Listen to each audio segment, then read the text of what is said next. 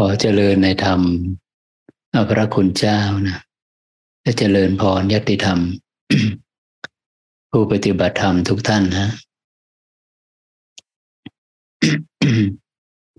เราพร้อมกันมาปฏิบัติบูชาทุกวันอาทิตย์นะในชั่วโมงแรกก็จะเป็นการปฏิบัติบูชาในรูปแบบของการนั่งสมาธิ1ชั่วโมงหรือประมาณ45นาทีหากไม่มีอะไรเปลี่ยนแปลงก็ชั่วโมงที่2ก็เป็นการสนทนาธรรมหรือว่าถามตอบประมาณนี้เราพร้อมกันนะพร้อมกันปฏิบัติบูชาในรูปแบบของการนั่งสมาธิใครที่นั่งบนเก้าอี้หรือว่านั่งชิดผนังนะพยายามเลี่ยงนะไม่ให้แผ่นหลังนี่ติดชิดกับนะผนังเก้าอี้หรือว่าฝาผนังนั่งกายให้ตรงตั้งลำคอตรงผ่อนคลายนะผ่อนคลายหลับตาเบาๆนะหากว่าใครที่หลับตาได้แต่ถ้ามีผู้ปฏิบัติบางท่านที่ว่าหากว่านั่งเริ่มปฏิบัตินะหากว่าหลับตาในทันทีนะจิตจะฟุ้งซ่านเร็วมากนะแต่ว่าก็จะลืมตาก่อนในการอย่างรู้สู่ปัจจุบันขณะหลังจากนั้นเมื่อจิตสงบแล้วนะค่อยๆหลับตาอันนี้จะเป็นอุบายวิธีช่วยได้นะนี่ก็สำหรับบางท่านนะแต่ส่วนผู้ปฏิบัติท่านใดที่สามารถหลับตาได้แล้วก็หลับอันนี้คือการเตรียมกายนะเตรียมกายอยู่ในท่านั่งที่สบายนะผ่อนคลายละ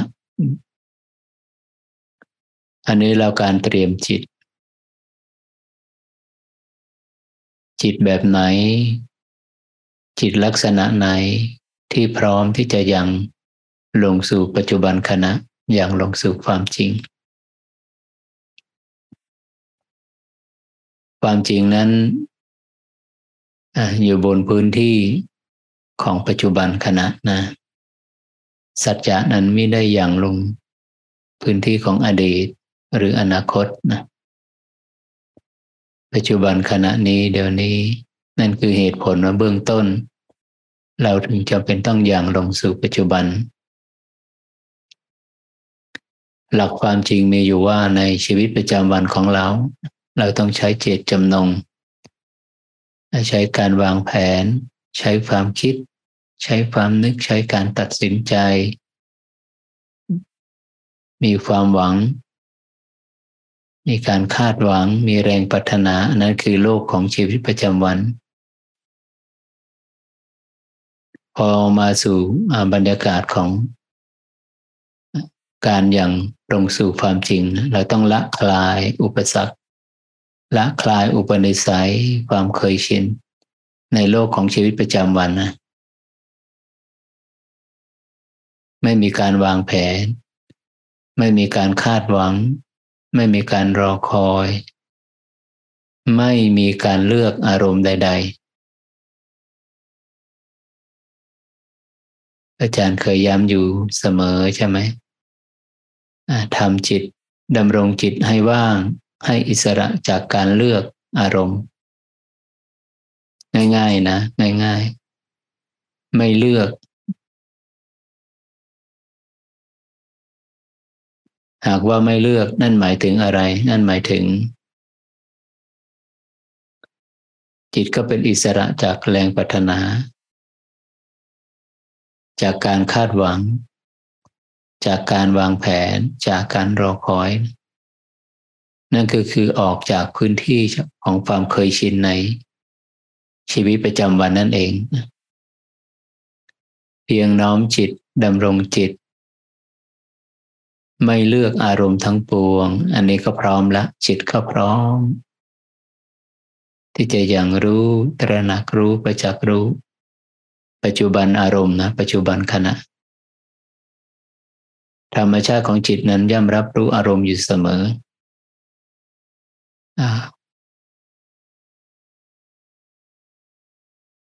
ลักษณะที่อารมณ์ที่จิตไปรับรู้นะมีส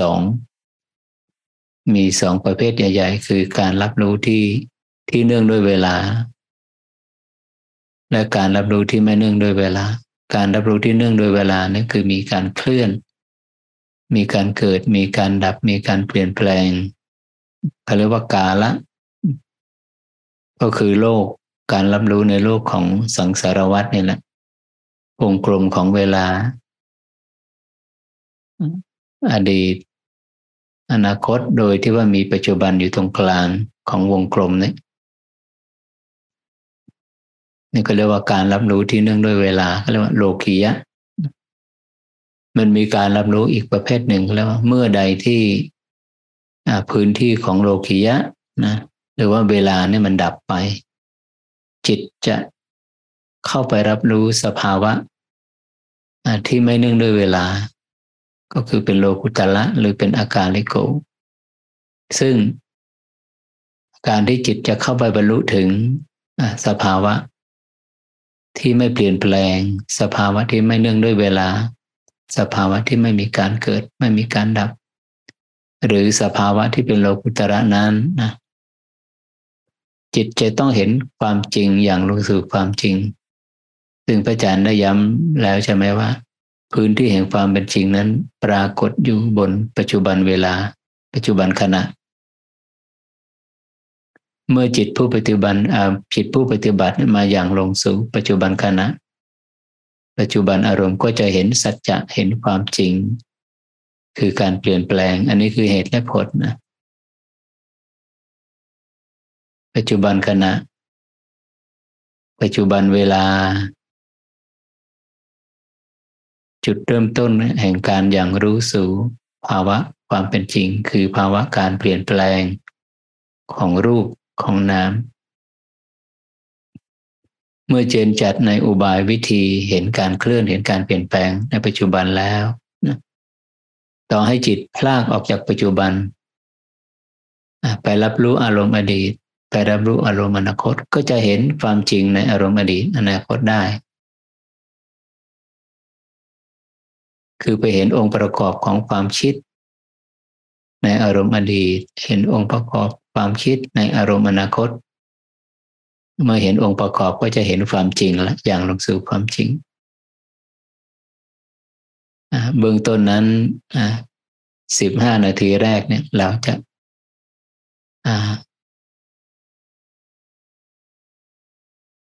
ดำรงจิตนะพรากจิตออกจากความเคยชินในโลกของความคิดในชีวิตประจำวันซะก่อนเพราะว่ามีความคิดมากมายที่ตกค้างนะที่มันจิตจะคอยไปคำว่าตกค้างนี่หมายถึงเป็นภาระทุกคนมีภาระมากมายแต่เราจะวางภาระนี้ลงในเพียงแค่45 นาทีนี่เองนะภาระทางความคิดภาระทางนามธรรมเนี่ยจะวางลงได้ก็ต่อเมื่อจิตไม่แล่นไปสู่มิติแห่งการเลือกนะไม่โลดแล่นไปในสายทานแห่งแรงปรารถนาย้ำแล้วนะเข้าใจชัดแล้วนะใน45 นาทีนี้ข้าพเจ้าจะทำจิตให้อิสระจากการเลือกอารมณ์ดียังไงเลิศยังไงปราณีตยังไงสุขยังไงสมหวังเช่นใดไม่เลือกนะไม่เลือกวางมันไว้ก่อนเพียงแค่45 นาทีนี้เมื่อเราตกลงหรือว่าคล้ายเหมือนกับว่าเป็นการสัจจาธิฐานนะเพื่อให้ความเข้าใจเนี่ยมันแจ่มชัดขึ้นมาว่าไม่เลือกอารมณ์เพียงแค่นี้ให้ผู้ปฏิบัตินะให้พวกเราทุกคนสังเกตจิตลักษณะจิตที่มันอิสระจากการเลือกอารมณ์มันจะเป็นจิตที่เบานะ เป็นจิตที่เบา มีความรู้สึกโล่งโปร่ง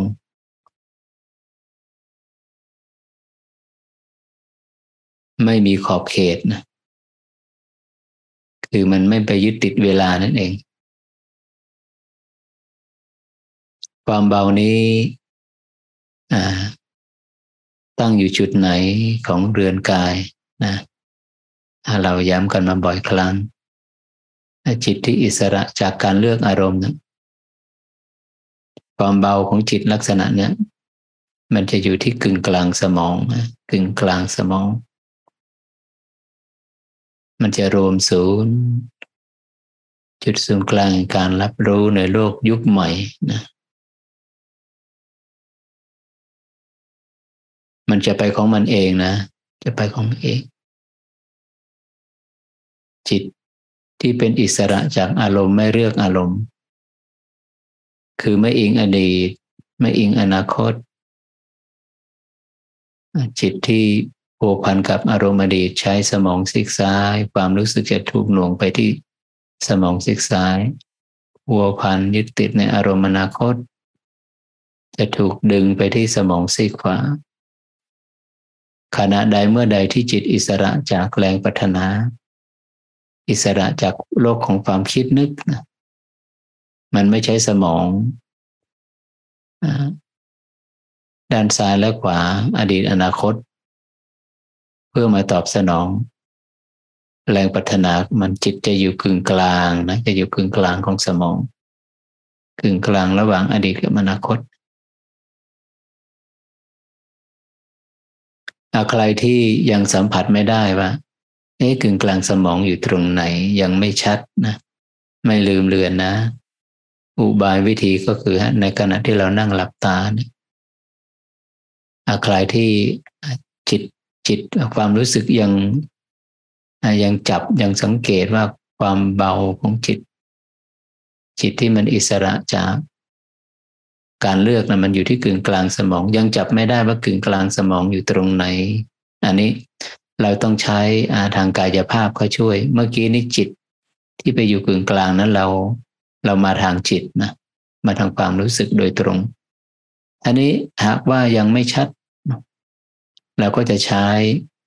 อุบายวิธีเข้าทางกายนะก็คือในขณะที่เรานั่งหลับตานะเราลากเส้นตรงเป็นเส้นขวางนะเริ่มต้นที่หูซ้ายมาทะลุหูขวาผ่านกลางสมองเข้ามาเส้นตรงครั้งที่หนึ่งเส้นที่สองครั้งที่สองเริ่มจุดจินตนาการนะนิดหนึ่งว่าลากเส้นตรงจากหูซ้ายมาทะลุหูขวาเสร็จแล้วให้เราเอาความรู้สึกไว้กึ่งกลางของเส้นนี้อันนี้ก็เป็นอุบายวิธีที่จะให้จิตไปสัมผัสกับกึ่งกลางสมองได้เหมือนกันนะ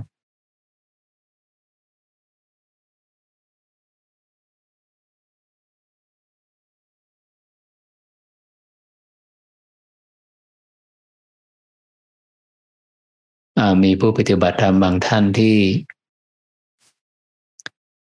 ถนัดกับอีกอุบายวิธีหนึ่งก็คือ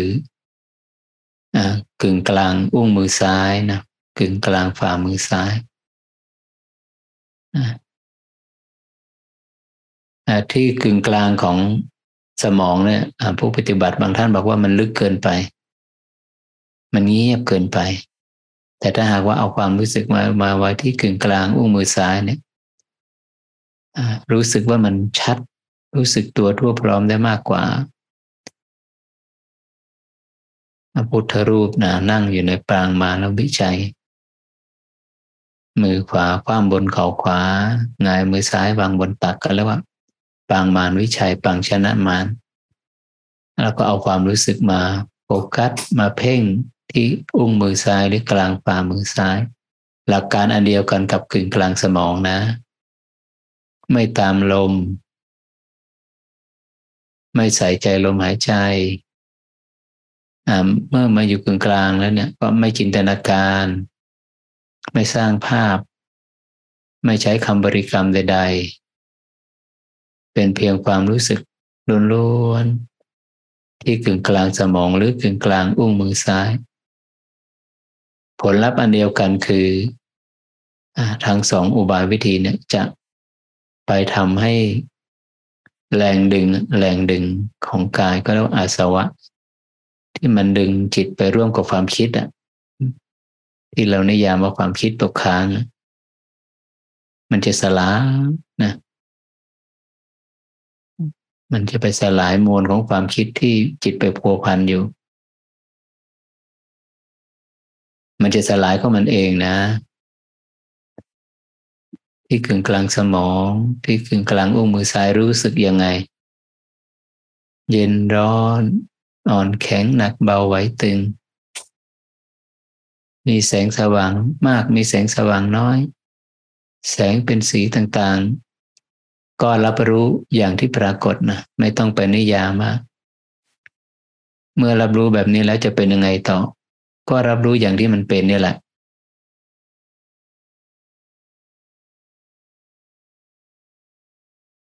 รู้สึกอยู่สองจุดนี้จุดใดจุดหนึ่งนะเราถนัดจุดไหนแล้วก็อยู่จุดนั้นทั้งสองจุดเนี่ยมีผลลัพธ์อันเดียวกันคือ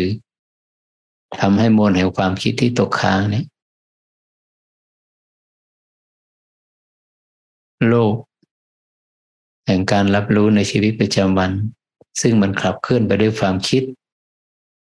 ในความคิดนั้นมีความกังวลมีความขัดแย้ง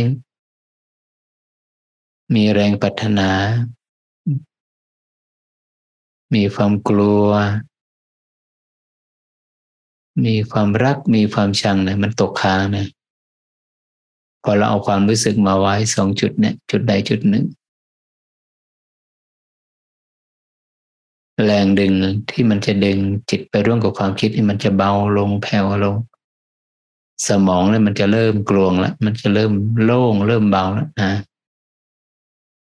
เราจะอยู่ตรงนี้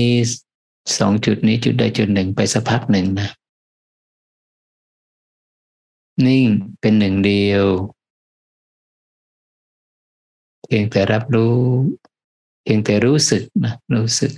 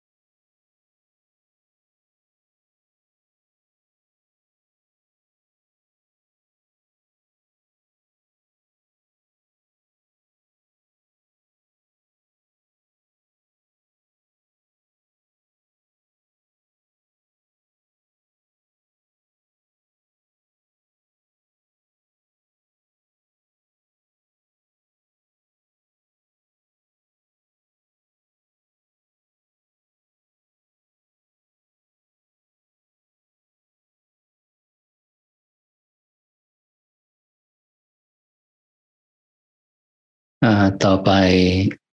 ให้ผู้ปฏิบัติทุกท่านนะถอนจิต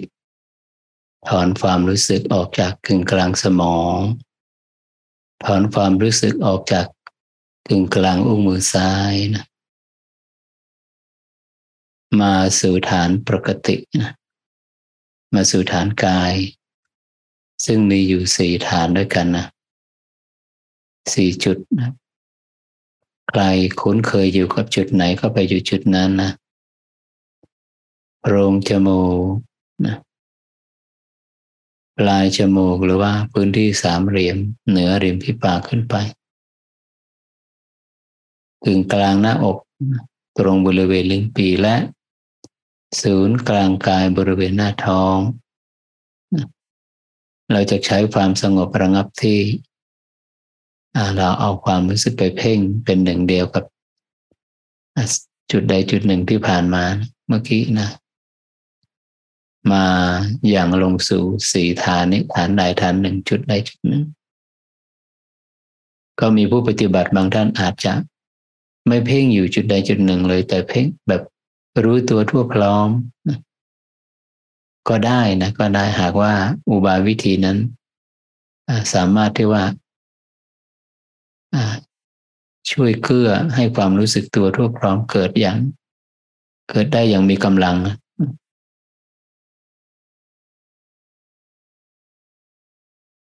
แต่โดยทั่วไปแล้วเราจะเอาความรู้สึกมาอย่างลงสี่จุดนี้จุดใดจุดหนึ่งส่วนพระอาจารย์ก็จะเสพคุ้นอยู่กับศูนย์กลางกายนะบริเวณหน้าท้องเอาความรู้สึกมาเพ่งที่หน้าท้องเสร็จแล้วก็เคลื่อนความรู้สึกขึ้นมาเหนือสะดือสองนิ้วประมาณนี้ในช่วงโมเมนต์ที่พระอาจารย์เอาความรู้สึกเคลื่อนขึ้นมาเนี่ยอาการนี้มันก็จะยืดตรงขึ้นมาโดยอัตโนมัติอันจุดนั้นแหละก็เรียกว่าจุดที่มันเลื่อนขึ้นมานะก็เรียกว่าศูนย์กลางกายอาจารย์ก็จะนิ่งอยู่เป็นหนึ่งเดียวอยู่รู้ชัดอยู่ณจุดนี้นะ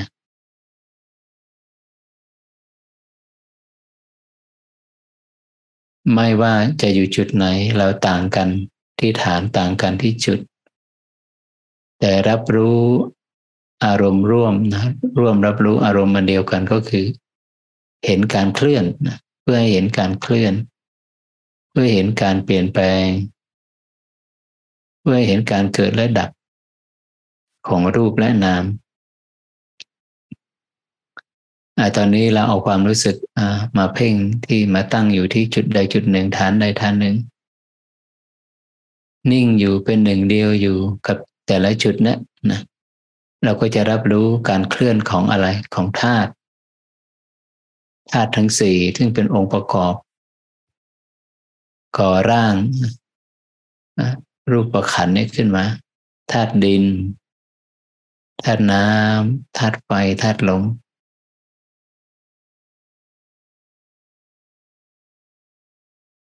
ผู้ที่ไปกำหนดรู้หรือว่าอย่างรู้ไปจากรู้ลักษณะของธาตุลมที่เคลื่อนเข้าไปลมหายใจออกมานะก็เรียกว่ารับรู้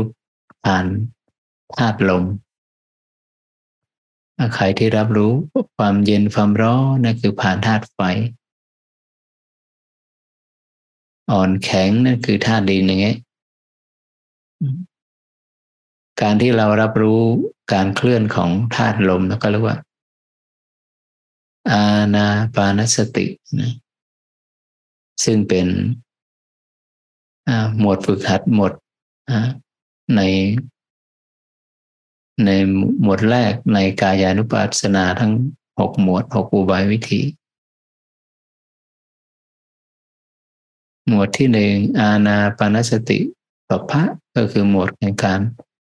ยังลงสู่การเคลื่อนของลมหายใจเข้าไปลมหายใจออกมาทำไมต้องให้เห็นการเคลื่อนตามนัยยะของอานาปานสติสูตรเราต้องไปนู่นไปอ่านใน อานาปานสติระดับที่13จักกำหนดรู้ชัดซึ่งความเป็นอนิจจังนะเห็นการเปลี่ยนแปลงนู่นนะระดับที่13แต่อานาปานสติในหมวดของในนัยยะของกายานุปัสสนาสติปัฏฐานนั้นเห็นตั้งแต่แรกเลยนะเห็นการเปลี่ยนแปลงและเป็นบทสรุปของการรับรู้ของการเจริญวิปัสสนากรรมฐานในหมวดของกายเวทนาจิตธรรมการเห็นการเปลี่ยนแปลงนี่คือเป็นบทสรุปเลยนะก็คือเห็นการเกิดระดับนั่นเองหากไม่มีการเปลี่ยนแปลงจะไม่มีการเกิดดับที่ว่าเห็นการเปลี่ยนแปลงก็คือการเปลี่ยนแปลงอันเป็นปัจจุบันขณะนะปัจจุบันขณะนั่นแหละอย่างลมหายใจเข้าไม่ว่ายาวหรือสั้นหยาบหรือละเอียดปรากฏอยู่เพียงชั่วขณะเดียวใช่ไหมนั่นก็เรียกว่าเปลี่ยนแปลงแล้วแล้วก็ดับไปทันทีหายใจออกมาแทนที่แล้วก็ดับไปอย่างนี้ผู้ที่เห็นการเปลี่ยนแปลงก็คือผู้ที่เห็นการเคลื่อนของสภาวะธรรมผู้ที่เห็นการเคลื่อนอันเป็นปัจจุบันก็ชื่อว่าเป็นผู้ที่ยังลงแล้วซึ่งภาวะความเกิดภาวะความดับมันจะไปถ่ายถอนนะในขณะที่เห็นการเปลี่ยนแปลงเปลี่ยนแปลงอยู่ทุกขณะเกิดดับอยู่ทุกขณะขณะเดียวเท่านั้นและสลายไป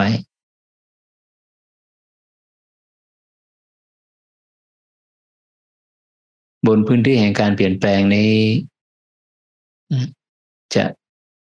ไม่มีอวิชชาตัณหาอุปาทานอวิชชาตัณหาอุปาทานจะไม่เกิดร่วมกับอารมณ์อันเป็นปัจจุบันขณะนะทำไมถึงอย่างลงไม่ได้ตัณหาอุปาทานเพราะ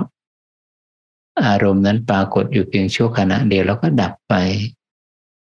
ปรากฏอยู่เพียงชั่วขณะเดียวแล้วก็ดับไปมันไม่มีพื้นที่ให้อวิชชาตัณหาอุปาทานอย่างลงนะการที่จิตมาแจ่มแจ้งมาประจักษ์ชัดมาเปลี่ยนแปลงอยู่ทุกขณะเคลื่อนอยู่ทุกขณะเกิดดับอยู่ทุกขณะแบบนี้ก็เรียกว่ายังลงสู่ความเป็นจริงยากหรือง่ายนะตรงนี้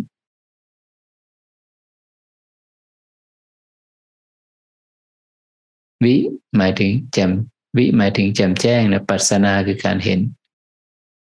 อุบายวิธีที่จะฝึกจิตอบรมจิตให้มาอย่างรู้อย่างเห็นประจักษ์แจ้งในกฎแห่งความเป็นจริงนะที่กำลังเคลื่อนที่กำลังเปลี่ยนแปลงที่กำลังเกิดและดับ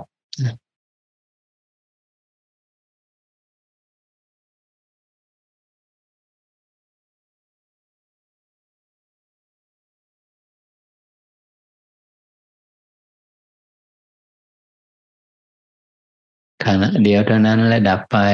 ขณะใหม่มาแทนที่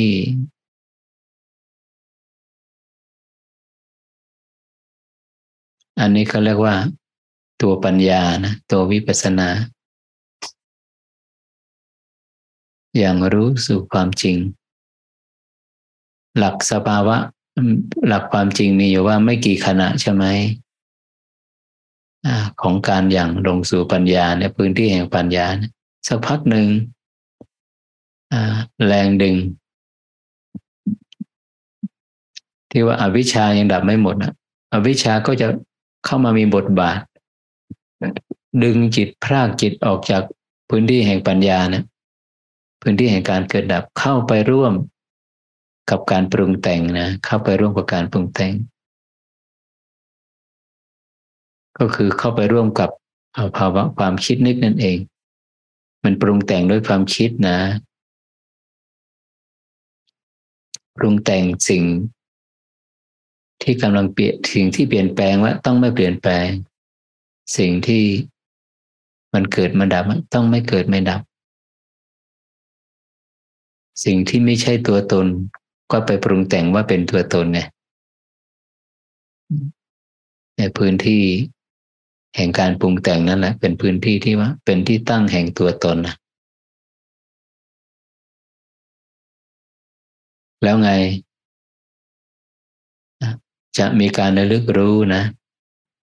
ตัวตนที่มันเคลื่อนที่มันเกิดจากตัวปรุงแต่งเนี่ยมันเป็นตัวตนที่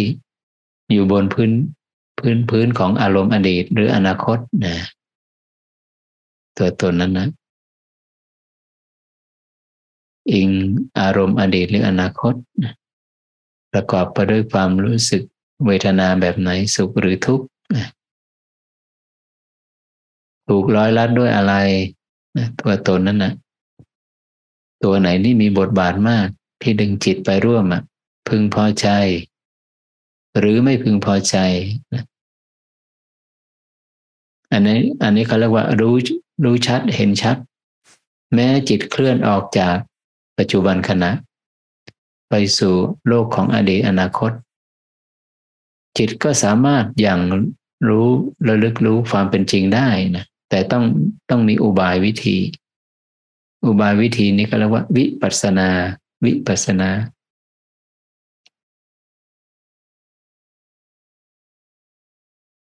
เข้าไประลึกรู้อ๋อไปสู่โลกของอดีตตัวตนโลดแล่นไปในการเวลามีฉันรักมีฉันชังมีฉันชอบไม่ชอบและตัวตนเนี่ยคุณสมบัติของมันนะลักษณะของมันนี่คือมันต้องการการเติมเต็มอยู่ตลอดเวลาเต็มด้วยอะไร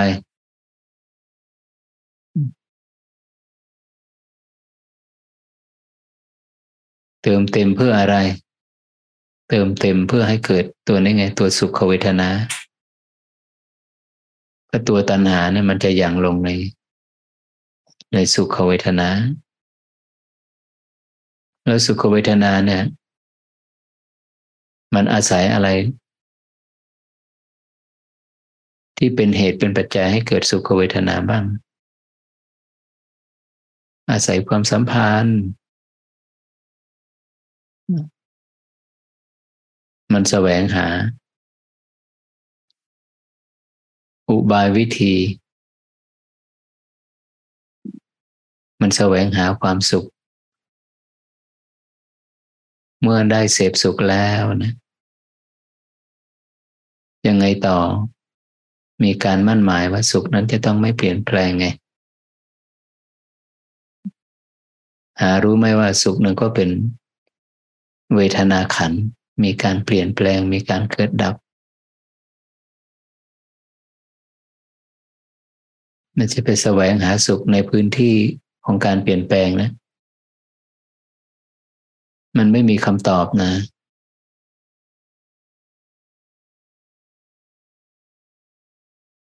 ไปแสวงหาความสุขในพื้นที่แห่งการเปลี่ยนแปลงแล้วไงไปยึดไปติดไปมั่นหมายไปควบคุมจิตที่มัน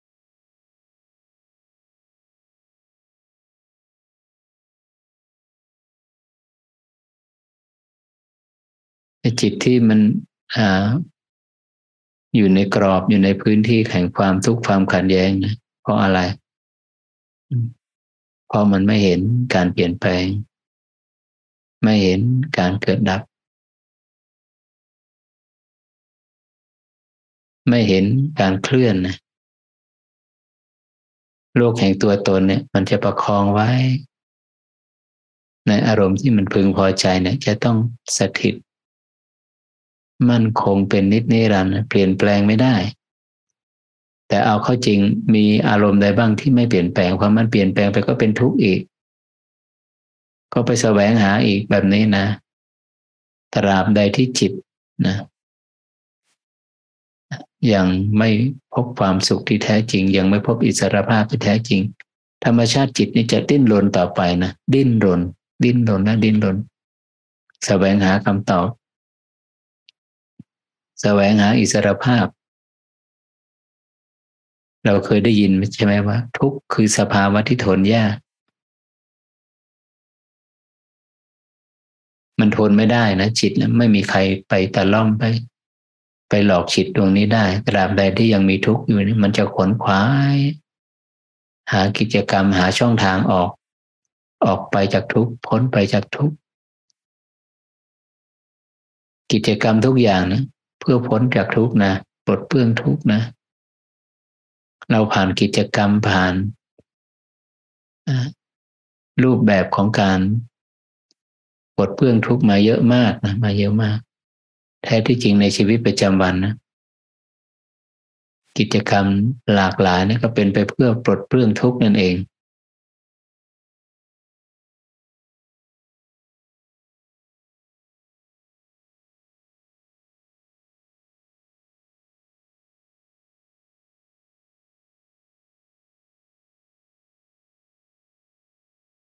่อปลดเปลื้องทุกข์นั่นเองพื้นที่แห่งความขัดแย้งพื้นที่แห่งความวิตกกังวลพื้นที่แห่งความกลัวแห่งความไม่มั่นคงในความรู้สึกนะนั่นคือพื้นที่แห่งตัวตนจิตที่มีอวิชชาเนี่ยมันได้เอาสัญญาภาพเอาอารมณ์เอาเหตุการณ์เอาความสัมพันธ์เอาความรู้เอาสถานะเอาสิ่งที่เคยรู้นะมาปรุงแต่งว่ามีเป็นตัวเป็นตนไงเราตถาคตกล่าวว่า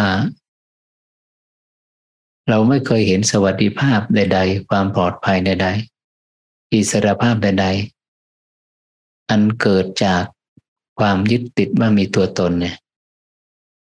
ตัวตนนั้นจักนำมาซึ่งความหวั่นไหวนะนำมาซึ่งความขัดแย้งนะนำมาซึ่งความกลัวนะ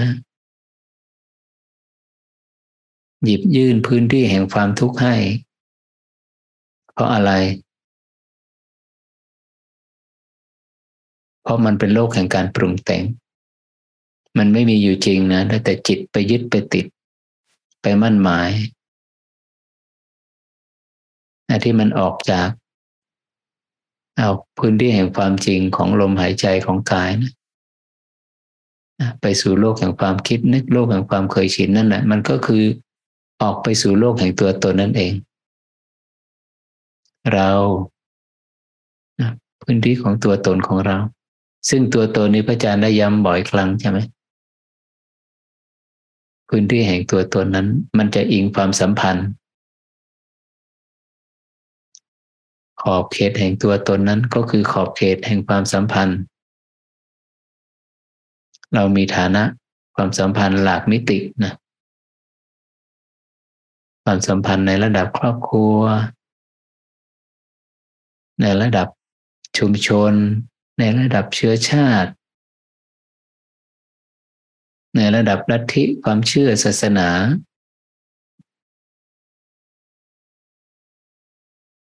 ความสัมพันธ์มีขอบเขตเท่าใดตัวตนภาวะความมีตัวตนของเราก็จะหยั่งลงสู่ขอบเขตแห่งตัวตนเท่านั้นนะสังเกตนะที่มันเคลื่อนออกไปจากปัจจุบันขณะเคลื่อนออกจากลมมันจะไปอิงอยู่กับคนนั้นอิงอยู่กับคนโน้นส่วนใครที่ไม่มีบุคคลใดที่เราไม่มีความสัมพันธ์ตัวตนมันจะไม่อิงนะมันจะไม่อิงมันจะไม่อิงแอบมันจะไม่อาศัยอันนี้ชัดมากนะชัดมากการที่เราเข้าไปรู้ไปเห็นอ๋อตัวตนเนี่ยมันอิงความสัมพันธ์อันนี้คือองค์ความรู้ความเข้าใจแจ่มแจ้งในโครงสร้างของตัวตนเนี่ยคือองค์กำลังของวิปัสสนาเนี่ยชัดมากนะทุกครั้งที่เรารู้เราเห็นเราเข้าใจแบบนี้ภาพลักษณ์แห่งตัวตนมันจะสลายไปอ๋อมันอิงคนนั้นมันอิงคนนี้มันอิงความเชื่อนั้นมันอิงความเชื่อนี้มันอิงเวทนานั้นมันอิงเวทนานี้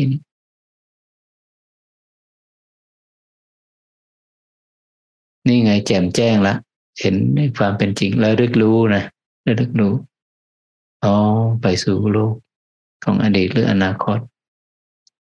อ๋อตัวตนนี่มันไปอย่างลงในความสัมพันธ์กับคนนี้นี่ตัวตนของฉันมีอยู่ปรากฏอยู่ก็เพราะว่ามันมีโลกแห่งความสัมพันธ์อยู่นี่ไงอย่างนี้ความเข้าใจแบบนั้นมันจะสลายโลกแห่งตัวตนสลายเมฆหมอกแห่งความกลัวแห่งความขัดแย้งแห่งความวิตกกังวล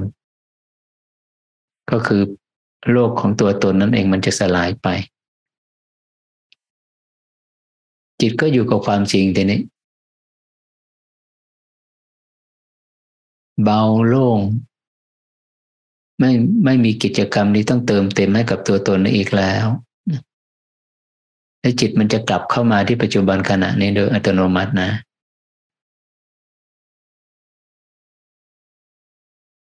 ปัจจุบันขณะของสภาวะที่กำลังเปลี่ยนแปลงได้ไงจนกระทั่งว่าจิตเสพคุ้นอยู่กับสภาวะธรรมที่กำลังเปลี่ยนแปลงไม่ลืมเลือนนะการเปลี่ยนแปลงนี้ก็จะเคลื่อนจากระดับหยาบ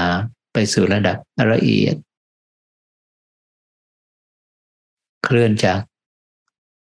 ความทุกข์ไปสู่ความสุขเคลื่อนจากสุขไปเป็นอทุกขมสุขหรืออุเบกขาเคลื่อนจากการพัวพันไปสู่การปล่อยวาง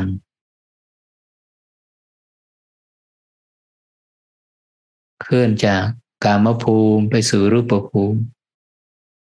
และที่สำคัญที่สุดก็คือว่าเคลื่อนจากโลกิยะไปสู่โลกุตระโลกิยะก็คือพื้นที่แห่งการเปลี่ยนแปลงพื้นที่แห่งการเกิดและดับเมื่อใดที่จิตเคลื่อนเข้าไปสู่สภาวะที่ในระดับรูปสัญญาฌานที่หนึ่งที่สองที่สามที่สี่อันเป็นสัมมาสมาธินะในมรรคมีองค์แปดคือสมาธิใดเอกคตาใดความเป็นหนึ่งใดที่เกิดร่วมกับมรรคอีกเจ็ดองค์เมื่อใดที่จิตเคลื่อนไปเคลื่อนเข้าไปสู่รูปสัญญาแล้วเคลื่อนไปสู่ระดับฌานจิตเนี่ยอัปปนาสมาธิเนี่ยจิตก่อนที่จะเคลื่อนถึงอัปปนาสมาธิหรือว่าฌานจิตจิตเห็นการเปลี่ยนแปลงมาก่อนแล้วนะเห็นการเกิดบ้างเห็นการดับบ้างเห็นซึ่งความเกิดและดับของกายเวทนาจิตธรรมหยาบและละเอียดนั่นคือวิปัสสนามันนำมาละแจ่มแจ้งเห็นความเป็นจริงเห็นกฎแห่งการเปลี่ยนแปลงเห็นการเคลื่อนเห็นสภาวะที่ควบคุมไม่ได้มั่นหมายไม่ได้ยึดติดไม่ได้คือปัญญามันนำมาละจิตตานุปัสสนานี่ชัดมากนะจิตมีราคะนะอันดับแรกที่จิตจะหยั่งลงจิตมีโทสะจิตมีโมหะจิตประกอบด้วยหดหู่จิตฟุ้งซ่านนะก็คือลักษณะจิตที่ถูกครอบงำด้วยนิวรณ์รู้อยู่เห็นอยู่เช่นนี้ไม่มั่นหมายจิตก็จะเคลื่อนจากพื้นที่ของจิตห้าประเภทแรกเข้าไปสู่ระดับหรือว่าประเภทที่หกมหคตจิตนี่ไงมาแล้วเคลื่อนจากหยาบมาละเอียดเคลื่อนจากกามสัญญาหรือกามภูมิไปสู่รูปสัญญาหรือรูปภูมิเข้าไปสู่ขอบเขตของ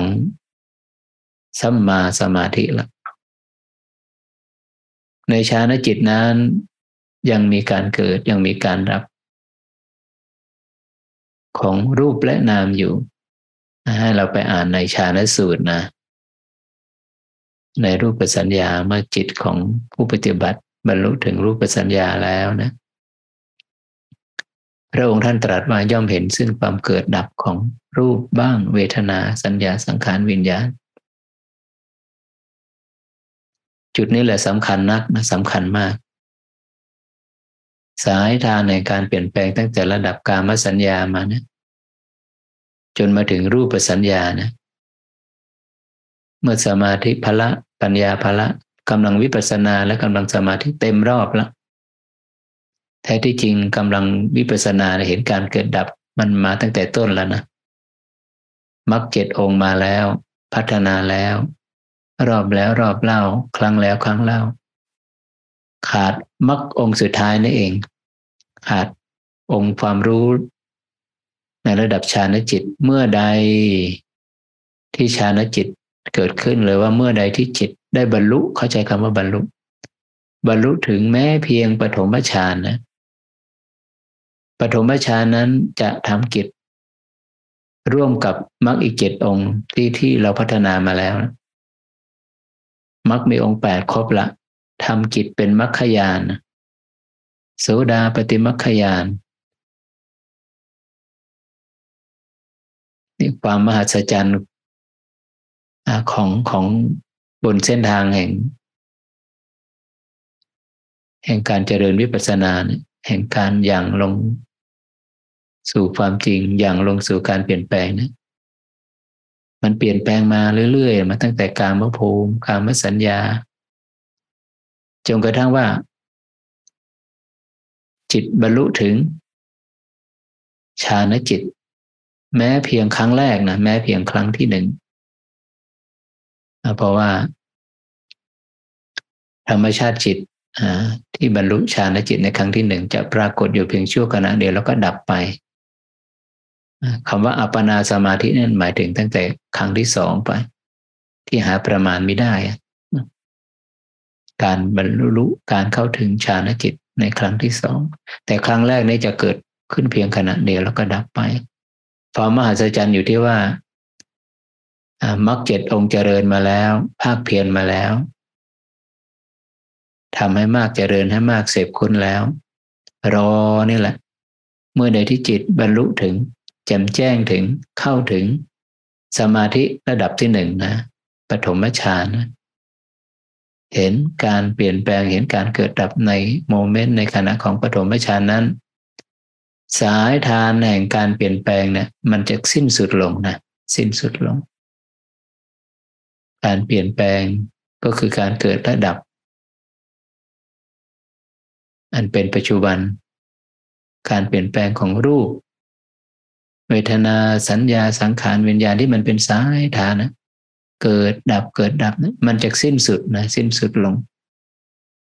สิ้นสุดลงที่ภาวะความดับเขาใช้คำว่าดับสุดท้ายไม่มีภาวะความเกิดหนึ่งใดมาแทนที่มาสืบต่อสันตติแล้วสันตติแห่งความสืบต่อแห่งความเกิดและความดับนั้นได้สิ้นสุดลงการรับรู้นะก็เรียกว่าตรัสรู้นะ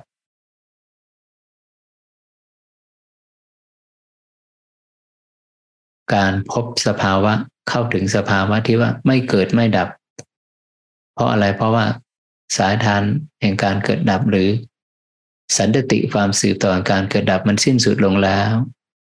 สิ้นสุดลงครั้งที่หนึ่งก็คือมรรคญาณเกิดขึ้นละ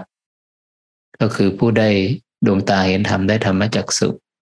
ก็คือกระบวนการของโสดาปฏิมัคคญาณได้เกิดขึ้นแล้วจิตได้ข้ามพ้นจากสภาวะที่ปรุงแต่งที่เกิดดับสังขตะไปสู่สภาวะที่ไม่มีการปรุงแต่งไม่ประกอบด้วยเวลาอสังขตธรรมอกาลิโกอะไรเงี้ยเราจะเห็นความมหัศจรรย์ของฌานจิตนะมรรคองค์ที่แปดความมหัศจรรย์นี่หมายถึงว่าเพียงแค่จิตของโยคีบุคคลเนี่ยได้เข้าบรรลุถึงฌานจิตเพียงครั้งแรกนะครั้งแรกก็คือปฐมฌานแค่นั้นเองมันจะทำกิจร่วมกับมรรคอีก 7 องค์เป็นโสดาปฏิมัคคกิจความมหัศจรรย์อยู่ตรงนี้ซึ่งแตกต่างจาก มรรคอีก7องค์นะมรรคอีก7องค์เบื้องต้นนั้นเราเจริญแล้วเจริญเล่าครั้งแล้วครั้งเล่ารอบแล้วรอบเล่ามากครั้งมากขณะมรรค7องค์นะมันยังไม่ครบ8ทำไมไม่ครบยังไม่ครบ8ทำไมสภาวะมรรคมีองค์8นะองค์ที่8นะทำไมมันเกิดขึ้นยากเพราะมันคนละภูมินะคนละภูมิเรามนุษย์เราเป็นมนุษย์นะเราอยู่ในกามภูมิมรรค7องค์นั้นอยู่ในขอบข่ายของกามภูมิกามสัญญานะส่วนมรรคองค์ที่8เนี่ยอยู่เป็นรูปภูมิหรือรูปสัญญามันยากตรงนี้นะจิตจะต้องเคลื่อนจากกามสัญญาไปสู่รูปสัญญาก่อน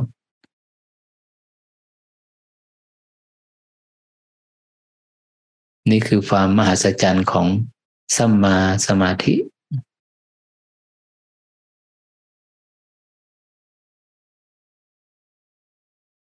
เข้าถึงกระแสแล้วไม่มีเหตุปัจจัยหนึ่งใดที่จะมาเบี่ยงเบนจิตดวงเนี้ยให้ออกนอกกระแสนี้ได้และกระแสนี้ก็เรียกว่ากระแสพระนิพพานจะนำจิตที่เข้าถึงแล้วเนี่ยไปสู่การบรรลุวิมุตติโดยสมบูรณ์นะก็คือครั้งที่4ช้าสุดเนิ่นช้าสุดไม่เกิน7ชาติในภูกระโดงดันตรัสไว้เช่นนั้น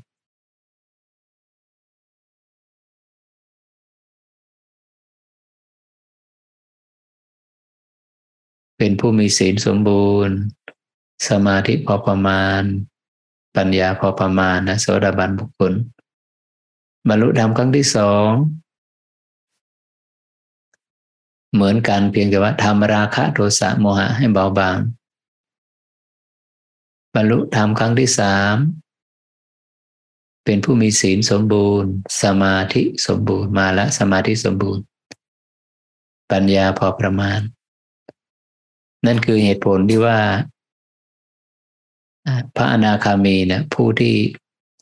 สมบูรณ์ในสมาธิแล้วนะถึงมีความยึดความติดมีความพึงพอใจในฌานจิตนะเรียกว่าเราเคยได้ยินนะสังโยชน์นะที่ร้อยละจิตของพระอนาคามีให้ติดอยู่ในการเกิดดับของรูปนามในระดับละเอียดนะรูปปราคะอรูปปราคะนะเพราะอะไรเพราะเป็นผู้ที่สมบูรณ์ในสมาธิแล้วปัญญาพอประมาณปัญญาจะสมบูรณ์บริบูรณ์เมื่อจิตเข้าถึงบรรลุถึงคุณธรรมขั้นสุดท้ายนะขั้นสุดท้ายอันนี้แหละก็เรียกว่าเปลี่ยนแปลงเห็นการเกิดการดับเห็นการเปลี่ยนแปลงเห็นการเคลื่อนตั้งแต่กามสัญญามาสู่รูปสัญญาอรูปสัญญา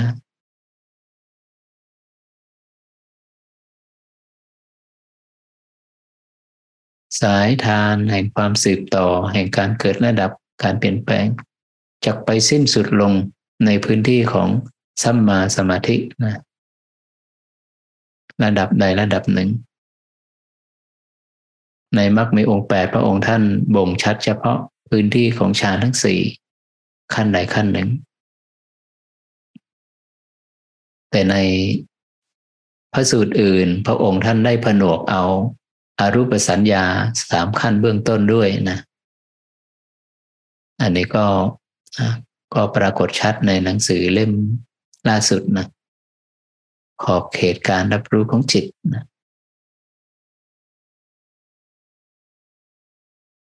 ไม่ว่าจะอยู่จุดไหนบนเดินกายวัตถุประสงค์พุทธประสงค์คือให้เห็นการเคลื่อนให้เห็นการเกิดให้เห็นการดับ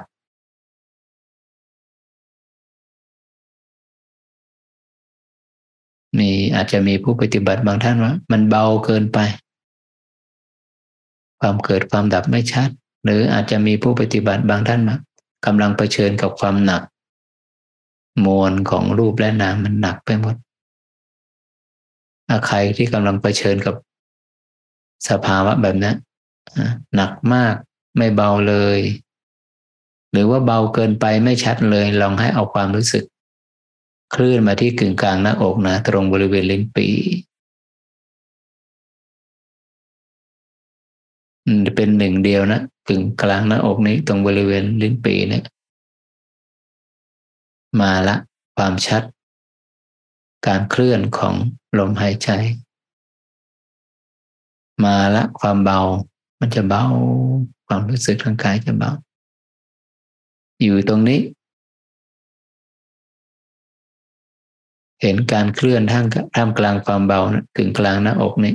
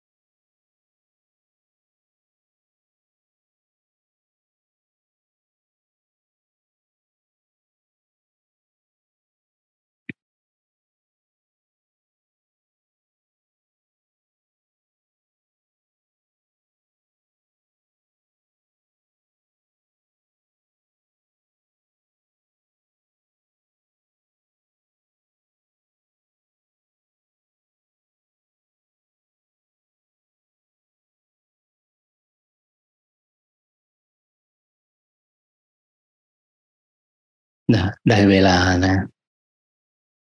พนมมือน้อมจิตที่สงบนี้แล้ว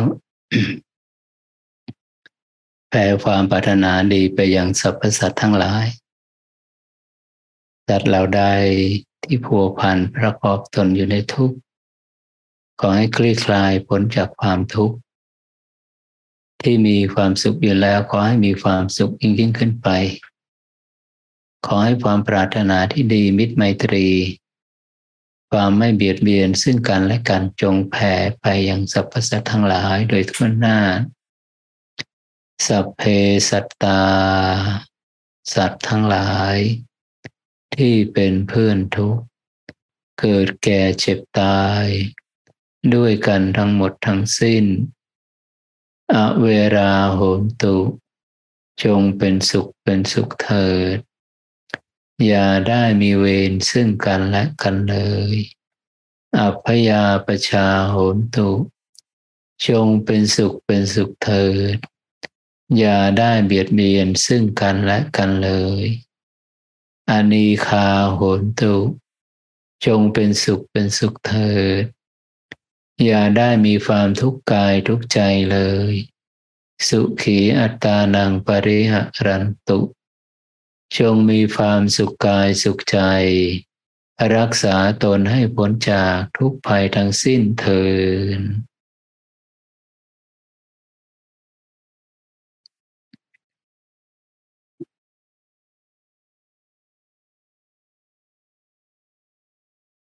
วันนี้ก็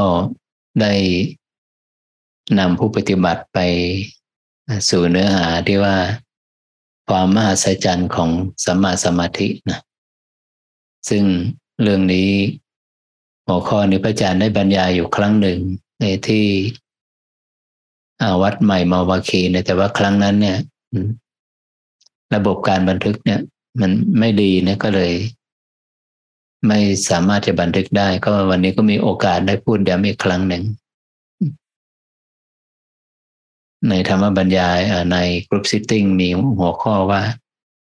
ความมหัศจรรย์แห่งสัมมาสมาธิความมหัศจรรย์แห่งสัมมาสมาธิซึ่งพระอาจารย์ก็ได้แจ้งมาว่ามรรคอีก7องค์นะมันอยู่ในขอบเขตของกามสัญญาหรือกามภูมิเราเจริญมาหลายครั้งมากครั้งบ่อยครั้งเสพคุณละแต่จิตก็ยังไม่เคลื่อนเข้าไปสู่โลกุตตระหรือว่าอสังคตธรรมเพราะอะไรตราบใดที่มรรคองค์ที่8ยังไม่เกิดขึ้นหรือว่าจิตของผู้ปฏิบัติยังไม่บรรลุถึงอัปปนาสมาธิเนี่ยนะก็คือมรรคยังไม่ครบทั้ง8องค์ตราบนั้นมรรคจิตมรรคญาณจะเกิดขึ้นไม่ได้กระบวนการบรรลุธรรมจะเกิดขึ้นไม่ได้เพราะขาดกำลังของสมาธิพละความมหัศจรรย์อยู่ตรงนี้นะเมื่อมรรค7องค์ถูกปรารภแล้วพร่ำเพียรแล้วเสพคุณแล้วให้มากรอมรรคองค์ที่8รอมรรคองค์ที่8คือฌานทั้ง4เนี่ยระดับใดระดับหนึ่งแน่นอนทีเดียวฌานจิตที่เกิดขึ้นครั้งแรกจะต้องเป็นปฐมฌานนะแม้เพียงปฐมฌานที่เกิดขึ้นครั้งแรกแค่นั้นเองจะเกิดทำจิตร่วมกับมรรคอีก7องค์ที่จ่อมาแล้วที่มาพร้อมละมารออยู่แล้วภิกษุทั้งหลายเอกคตาจิตที่เกิดร่วมกับมรรคอีก7องค์หรือว่ามีมรรคทั้ง7องค์เป็นบริขารเป็นบริวารนั้นนั่นเราตถาคตกล่าวว่าเป็นสัมมาสมาธิ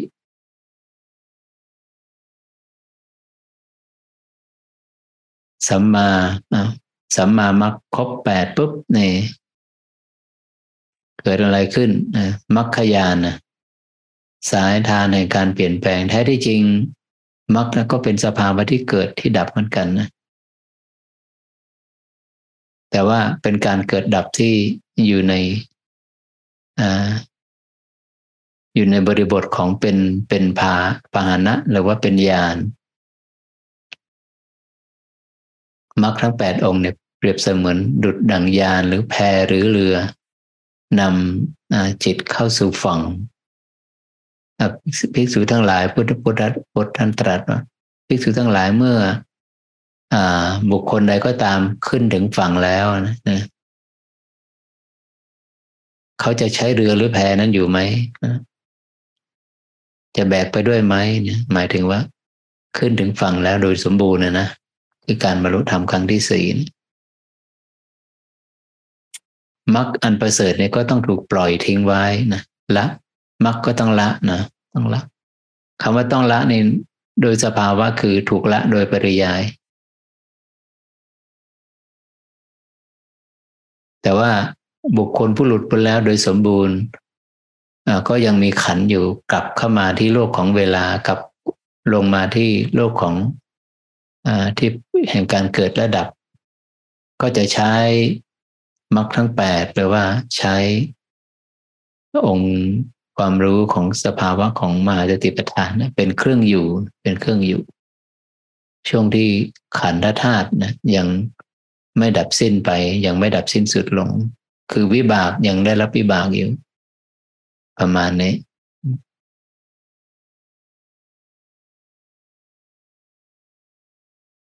ความสืบต่อแห่งการเปลี่ยนแปลงความสืบต่อแห่งการเกิดและดับที่พระองค์ท่านย้ำว่าย่อมเห็นซึ่งความเกิดบ้างย่อมเห็นซึ่งความดับบ้างนั่นคือเห็นความสืบต่อของการเปลี่ยนแปลงเห็นความสืบต่อแห่งการเกิดและดับเห็นการเปลี่ยนแปลงอันเป็นปัจจุบันขณะนั่นเองเพราะว่าการเปลี่ยนแปลงนั้นการเคลื่อนนั้นมันอยู่บนพื้นที่ของปัจจุบันขณะ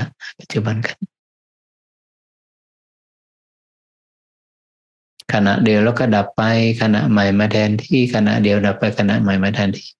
ไม่มีอะไรที่ข้ามพ้นขณะไปได้นะ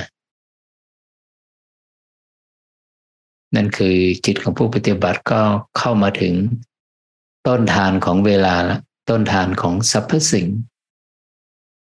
ที่มันดำรงอยู่ได้เนี่ยที่เป็นเพราะมันเป็นความสืบต่อเมื่อก่อนเนี่ยเราจะมองเห็นภาพกว้างนะภาพเวลานี่มันไกลเป็นอดีตเป็นอนาคตเป็นปีเป็นเดือนเป็นสัปดาห์เป็นวันเป็นชั่วโมงเป็นนาทีแต่องค์ความรู้วิปัสสนานั้นเข้าไปถึงต้นฐานของเวลานะต้นฐานแห่งการเกิดและการดับเกิดขึ้นเพียงขณะเดียวแล้วก็ดับสลายไปไม่มีอะไรตกค้าง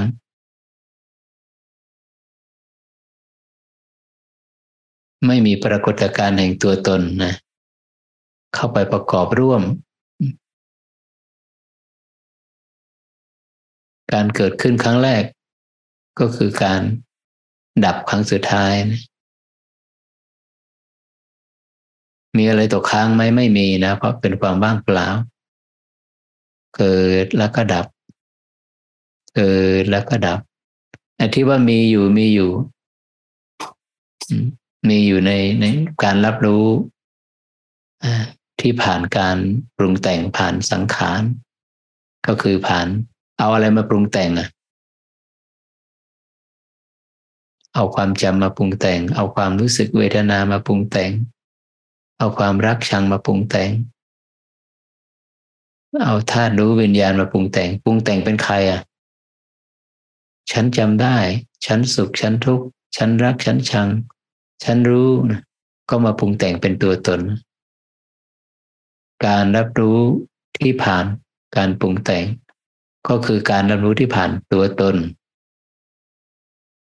แต่เมื่อใดที่ผู้ปฏิบัติมาอาศัยมาพัฒนาองค์ความรู้มาฝึกจิตอยู่ในพื้นที่ของปัจจุบันขณะ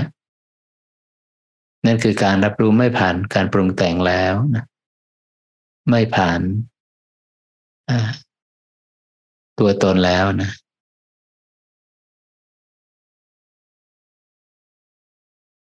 ผ่านการเปลี่ยนแปลง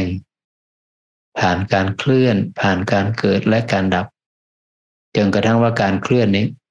เคลื่อนจากกามภูมิเคลื่อนจากกามสัญญาไปสู่รูปสัญญา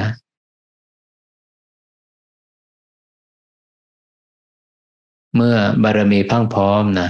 สมาปัญญาภละสมาธิภละก็คือสมาธิภละก็คือจิตได้เข้าได้ถึงเข้าถึงบรรลุถึงรูปสัญญาได้แก่ฌานทั้งสี่ฌานใดฌานหนึ่งนั่นคือจุด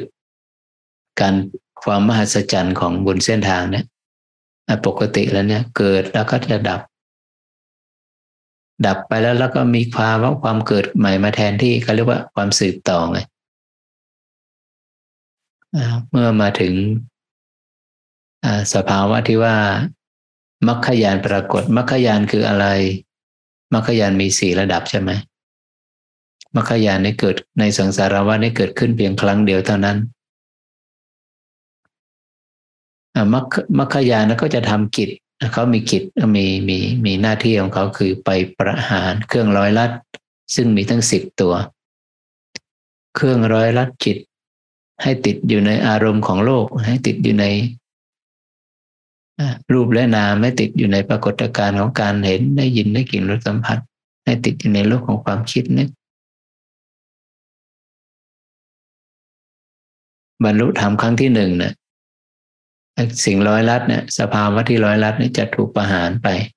3ตัวอย่างนี้เป็นสมุดเฉดนะคือไม่เกิดขึ้นอีกนั่นหมายถึงอะไรนั่นก็บทบาทหน้าที่ของ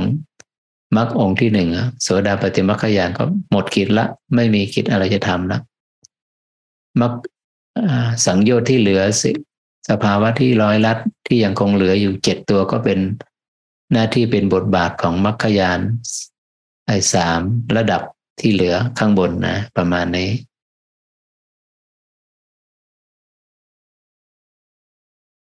ความมหัศจรรย์แห่งสัมมาสมาธิสัมมาสมาธิ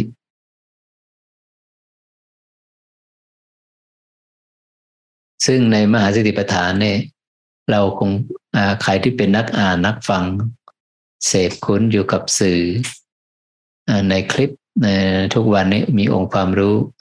เยอะมากเราก็ไปยังไงเราก็ต้องได้ยินได้ฟังนะครูนั้นสายปฏิบัติธรรมนั้นมีความเห็นว่าไม่จำเป็นที่ต้องถึงระดับสัมมาสมาธิไม่จำเป็นต้องถึงระดับฌานแค่ขันธิกะอุปจาระก็ได้แล้ว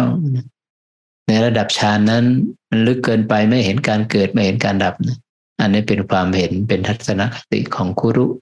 อาจารย์แต่พุทธพจน์หรือว่าในพระสูตรคำสอนที่พระองค์นั้นตรัสไว้มิใช่เช่นนั้นนะหากว่ามรรคจิตเกิดขึ้นโดยไม่มีฌานกิจเข้าไปประกอบนั้นแบบนั้นเขาไม่เรียกว่าอัตถังคิกมรรคเขาเรียกว่าสัตตังคิกมรรคมรรคมีองค์7นะไม่ใช่มรรคมีองค์8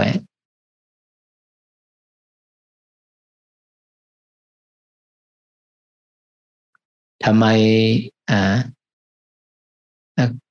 ความมหัศจรรย์ของสัมมาสมาธิถึงมีกำลังมีบทบาทมีความมหัศจรรย์ระดับนั้นเพราะว่าเราอย่าลืมนะนิวรณ์5อกุศลธรรมอวิชชาและโทมนัสเนี่ยเกิดร่วมเกิดในพื้นที่ของกามสัญญาเมื่อใดที่จิตบรรลุถึงรูปสัญญาเนี่ยตัวนิวรณ์5อกุศลธรรมทั้งหลายอภิชาและโทมนัสจะดับไปนะจะดับไปจะดับไปในพื้นที่ของรูปสัญญาน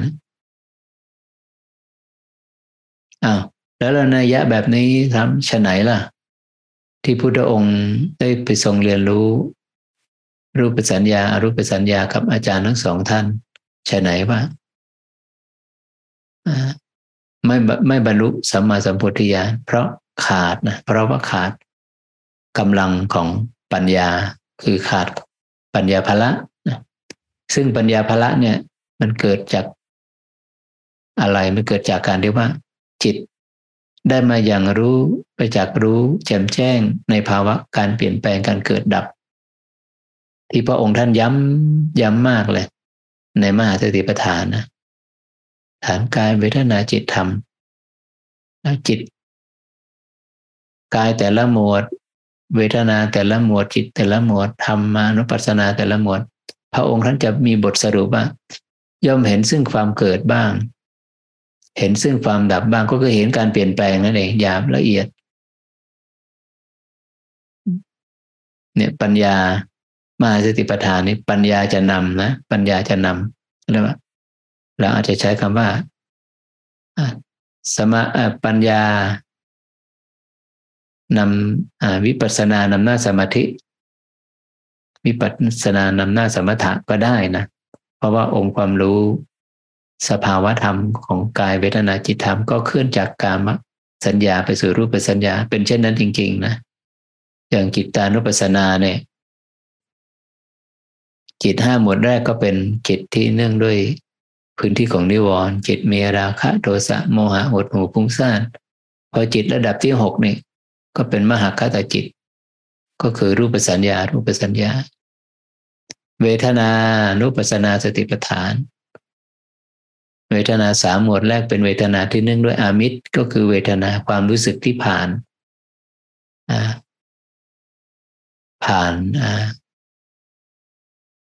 กามสัญญาการรับรู้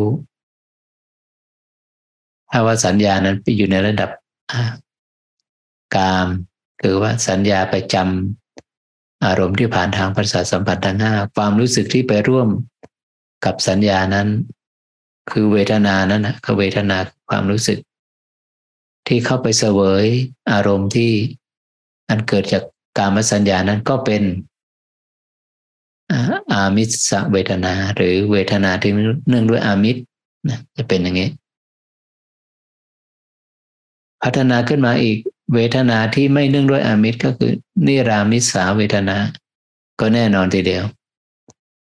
คือเวทนาที่อยู่ในระดับฌานระดับอัปปนาสมาธิย่อมเห็นซึ่งความเกิดบ้างเห็นซึ่งความดับบ้าง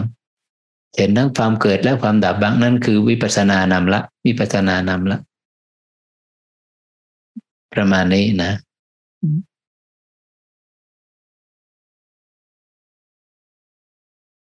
ในธรรมบรรยายของวันอาทิตย์นี้ใครมีอะไรจะเรียนถามไหม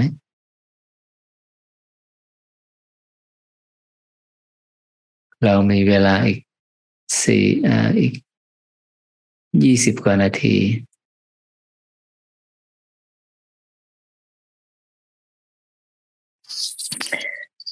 อาจารย์คะหนูมีคำถามค่ะได้คือในธรรมานุปัสสนาในหมวดที่เลยนิวรณ์มาแล้วก็เป็นหมวดของขันธปภะแล้วขึ้นมาหมวดของอายตนะทีนี้พระอาจารย์เคยอธิบายว่าในหมวดเนี้ยมันเป็นเรื่องของการที่เห็นในระดับสังโยชน์ซึ่งดูไม่ได้ติดใจอยู่ตรงนั้นเพราะว่าไม่รู้ว่ามันคืออะไรเพราะว่าในแง่ที่ว่าโดยสภาวะเนี่ยผู้ที่กำลังโยคีเนี่ยเขากำลังพิจารณาอะไรในหมวดเนี้ยในหมวดเป็นอายตนะใช่เอาอายตนะปภะใช่ค่ะคือการรับรู้ที่ว่าเมื่อในหมวดอายตนะเนี่ยการรับรู้นี้มันเป็นการรับรู้ผ่านอารมณ์ที่รับรู้นั้นมันผ่านทางการเห็นได้ยินได้กลิ่นรสสัมผัสแต่ว่าเอาเข้าจริงการรับรู้ในขณะเนี้ยที่มีความยึดความติดมีความพึงพอใจไม่พึงพอใจในรูปเวทนาสัญญาสังขารวิญญาณนะมันเกิดขึ้นทางมนายตนะทางความคิดนี่ทางธรรมอารมณ์นี่สิ่งร้อยลัดเนี่ยนะสังโยชน์นะอ๋อมันเกิดขึ้นก็คือตัวตัณหานั่นแหละที่พระอาจารย์ย้ำอยู่บ่อยครั้งว่า เห็นการเกิดการดับก็คือเห็นความอย่างลงความเป็นจริงนี่คือการเกิดดับของรูปการเปลี่ยนแปลงของรูปนี่คือการเปลี่ยนแปลงของเวทนาความรู้สึกสุขทุกข์บางครั้งก็ไม่เห็นนะบางครั้งก็ไม่เห็นนั้นขณะใดที่ไม่เห็นการเกิดการดับของขันธ์หรือว่ารูปนามนั่นแสดงว่ามันกลับไปที่นิวรณ์อีกละแต่ทีนี้จิตก็อย่างลงอีกว่าเอ๊ะไอ้ที่กำลังเกิดกำลังดับแทนที่จะมองเห็นว่าไอ้ตัวเหตุแห่งทุกข์เนี่ยมันเมื่อมันเกิดแล้วแทนที่จะเป็นอุปสรรคนะไม่เลยจิตกลับไปมองเห็นอันนี้คือแรงตัณหานี่คืออุปาทานนี่คือการมั่นหมายอันนี้คือการปรุงแต่งเนี่ยการที่เข้าไปรู้ไปเห็นเนี่ยนั่นก็มันก็กลับไปที่เห็นการเกิดการดับของรูปและนามอีกแบบนี้การรู้การเห็นแบบนี้แหละมันอยู่ในหมวดของสลับกันไปสลับกันมาระหว่างทุกข์ก็คือการเกิดดับของขันธ์ล้วนๆเหตุแห่งทุกข์ก็คือมายึดอีกแล้วมาพึงพอใจอีกแล้ว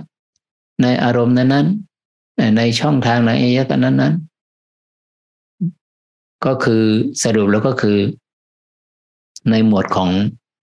อายตนะนั้นก็คือเห็นเหตุแห่งทุกข์นั่นเองเนาะนะเห็นก็คือเห็นแจ่มแจ้งในสมุทัยสัจชัดเจนนะชัดเจนครับอาจารย์กราบขอบพระคุณค่ะสาธุสาธุ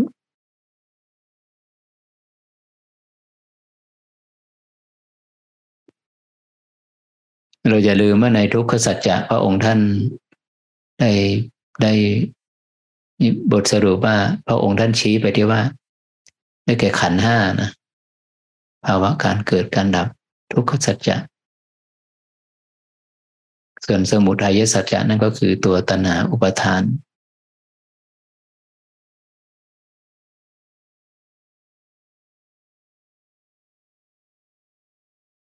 แต่ที่จริงแล้วนิวรณ์เนี่ยมันก็คือเหตุแห่งทุกข์แต่ว่าจิตมันอย่างลงไม่เป็นมันกลับไปมั่นหมายว่าเอาความพึงพอใจไม่พึงพอใจความรักความชังมาเป็นตัวตนอันนั้นแล้วก็เรียกนิวรณ์นะอันนั้นนิวรณ์แต่เมื่อใดที่รู้ว่านี่คือความนี่คือการปรุงแต่งอันนี้คือการทะยานอยากอันนี้คือการเติมเต็มอันนี้คือตัวตนนะ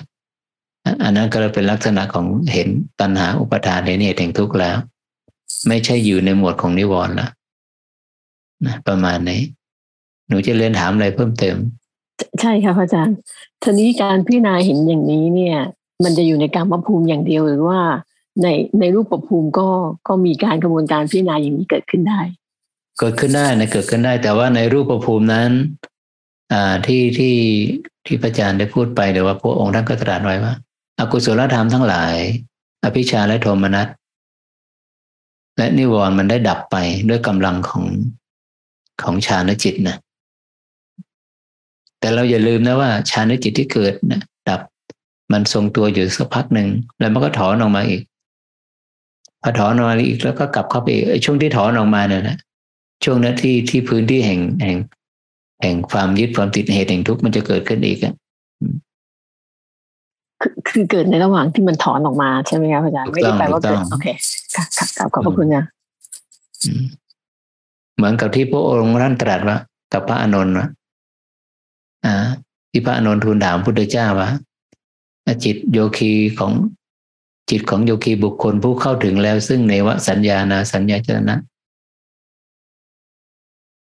จะปรินิพพานหรือว่าไม่เข้าสู่ปรินิพพานพระองค์ท่านตรัสว่าผู้ที่ยังชื่นชมยินดีอยู่ในอุเบก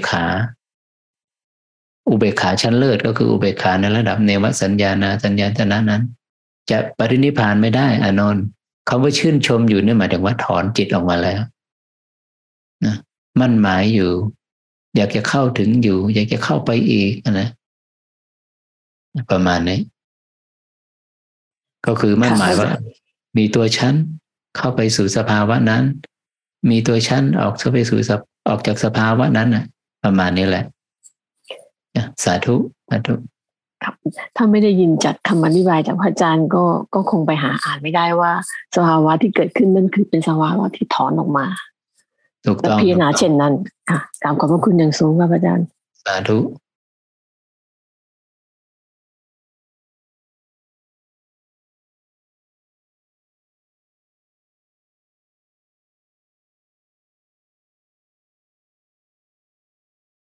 มนุษย์นี่เ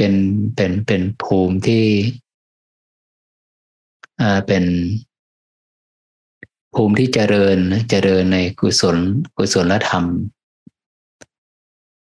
ในกุศลระดับกามภูมิ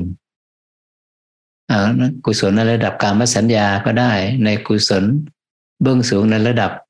รูปสัญญาก็ได้อรูปสัญญาก็ได้เมื่อใดที่เข้าถึงรูปสัญญาในกุศลธรรมทั้งหลายนะยังมีการยึดอยู่การติดอยู่การพัวพันอยู่การมั่นหมายอยู่ในเวทนาอันเลิศ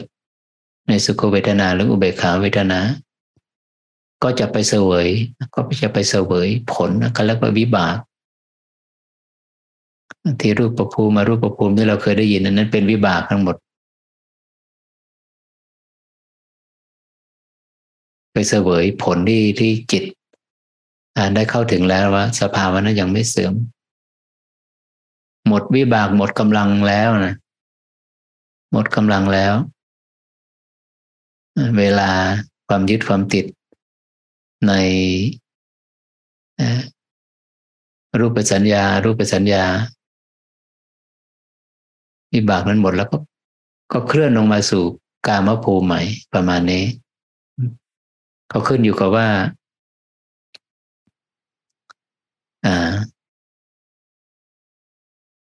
ได้เข้าใกล้ชิดไหมแล้วนี่เราไม่พูดถึง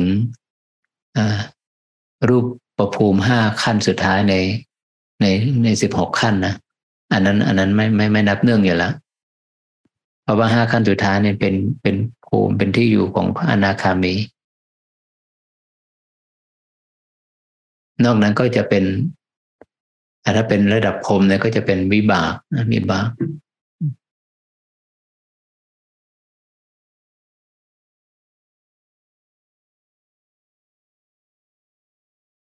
เราอย่าลืมนะว่า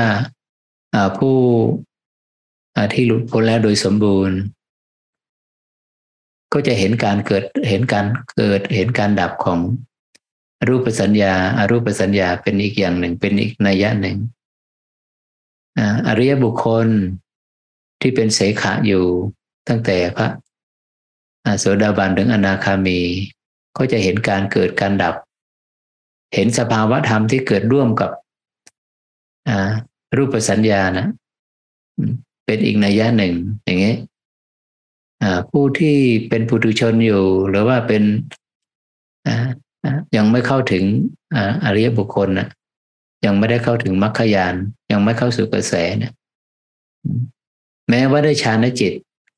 ก็จะเห็นการเกิดดับของฌานจิตเป็นอีกนัยยะหนึ่งอย่างนี้คำว่านัยยะหมายถึงมันมีองค์ประกอบมันมีปัจจัยเข้ามาเพิ่ม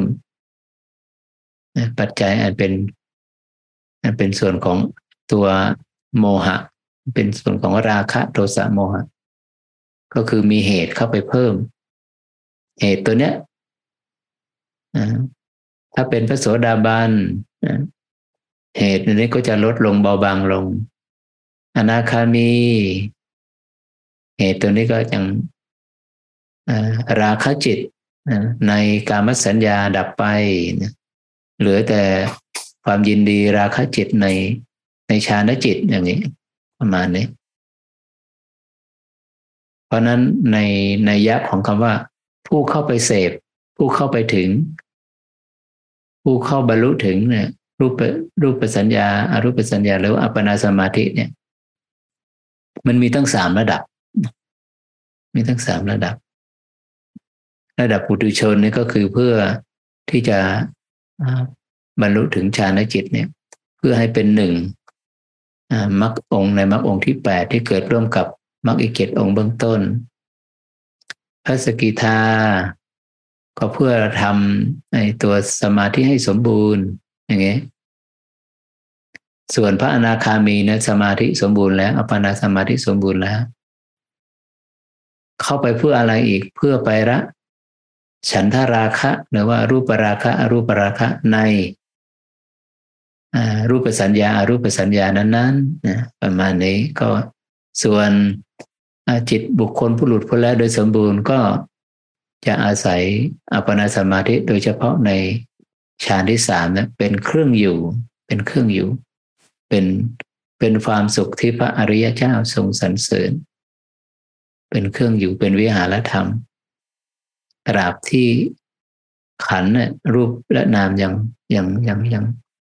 วิบากนี่ยังไม่สิ้นสุดประมาณนี้นะ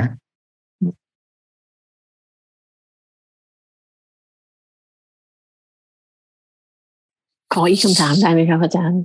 ได้คือในอริยบุคคลขั้นสุดท้ายที่สิ้นกิจแล้วเนี่ยเวลาที่ออกมาดำรงชีวิตอยู่เนี่ยความเป็นอุเบกขาของบุคคลท่านนี้คือแบบมันอยู่ใน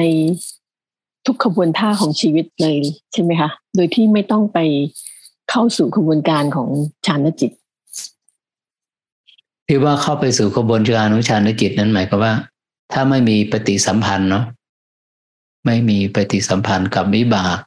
ที่จะต้องไปคุยกับไปดีลกับโน่นนั่นนี่อะไรต่างๆมันเป็นวิบากอย่างหนึ่งหากว่าช่วงเวลาใดที่ไม่ไปอยู่แบบนั้นน่ะการเห็นการเกิดดับเห็นการเปลี่ยนแปลงของขันธ์มันก็จะขึ้นจากหยาบไปละเอียดโดยอัตโนมัติเลยโดยอัตโนมัตินิ่งๆเฉยๆแล้วก็ยังก็จะเรียอย่างลงจะมันก็จะเห็นการเปลี่ยนแปลงการเคลื่อนจากหยาบไปละเอียดจากรูปสัญญาไปสู่อรูปสัญญาและที่สำคัญที่สุดเมื่อจิตอันนี้เราพูดถึงการบุคคลผู้เข้าถึงฝั่งหลุดพ้นแล้วโดยสมบูรณ์นะเมื่อเห็นการเปลี่ยนแปลงที่จุดสำคัญก็คือว่าเมื่อเห็นการเปลี่ยนแปลงเคลื่อนไปถึงระดับรูปสัญญาที่สี่ช่วงนี้แหละที่มันมีสองลีลาสองวิธีที่หนึ่งก็คือวิธีของผลญาณเนี่ยจะเกิดขึ้นช่วงที่จิตได้เข้าถึง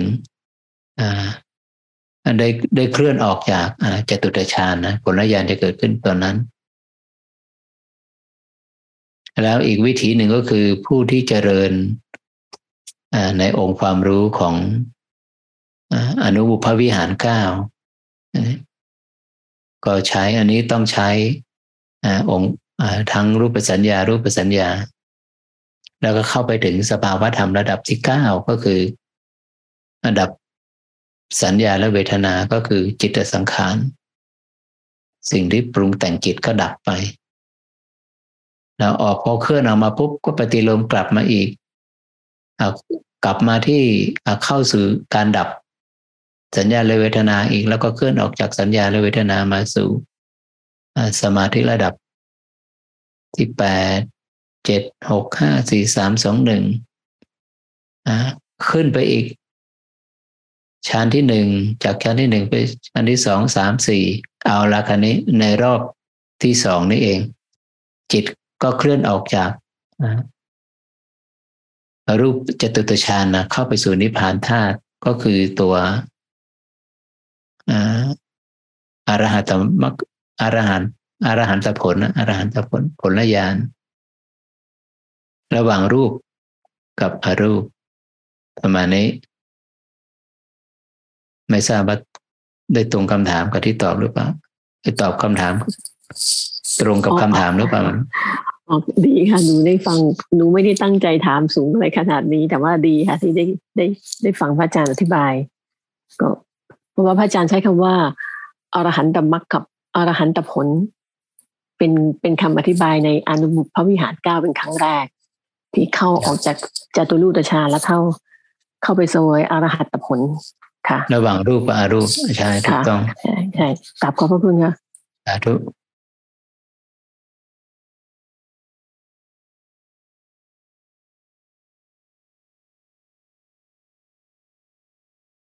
เมื่อ การอบรมในคอร์สที่ผ่านมาเนาะในคอร์สเดือนพฤศจิกาที่ผ่านมาก็ได้ในช่วงกลางวันเนาะได้ผู้ที่เข้าอบรมผ่านหลักสูตรของวัดธรรมเบตนก็จะทราบตารางชั่วโมงการปฏิบัติช่วงเที่ยงครึ่งถึงบ่ายสองครึ่งหรือว่าบ่ายสามก็จะเป็นการถามตอบเป็นการบรรยายธรรมะซึ่งก็มีการพูดไปพูดถึงองค์ความรู้ที่เกี่ยวกับสมอง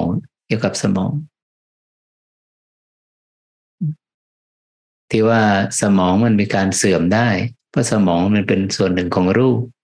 เป็นเซลล์มันก็มีความชราได้เสื่อมได้ความจำมันก็จะหายไปตามวัยตามความเสื่อมของเซลล์นะไม่ว่าบุคคลนั้นจะเป็นใครแม้แต่พระอรหันต์ก็ไม่เว้น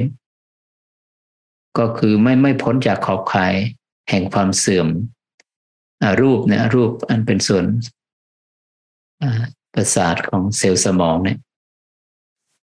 ก็สามารถเสื่อมได้เป็นอัลไซเมอร์ได้อันนี้ที่เราได้ยินได้ฟังมาเนาะเพราะตกอยู่ในรูปยังไงก็ตกอยู่ใต้ขอบเขตขอบข่ายของความเสื่อมก็คือความเป็นอนิจจังนั่นเองนะอันนี้เรานั้นพูดถึงทางกายภาพอันนี้พระอาจารย์ก็ได้นำมาเสนออีกว่าเอาแล้วองค์ความรู้นะองค์ความรู้ที่การเข้าถึงสภาวะที่ดับสัญญาและเวทนาทั้งจิตยังตื่นอยู่นะยังมีการรับรู้อยู่แต่ว่าเป็นการรับรู้ที่ไม่ผ่านสัญญาและเวทนาอันนั้นมันเป็นเรื่องของสมองหรือเป็นเรื่องของจิตน่าคิดน่าติดตามนะจากสัญญาที่มันทำและเวทนาเนี่ยมันปรุงแต่งจิตตั้งแต่กามภูมิอากามสัญญากามภูมิรูปภูมิอรูปภูมิเมื่อจิตของผู้ปฏิบัติเห็นการเคลื่อนเห็นการเปลี่ยนแปลงเห็นการเกิดดับอยู่อย่างเงี้ยก็จะเห็นการเกิดดับของสัญญาในระดับหยาบคือระดับกามภูมิไปสู่รูปภูมิ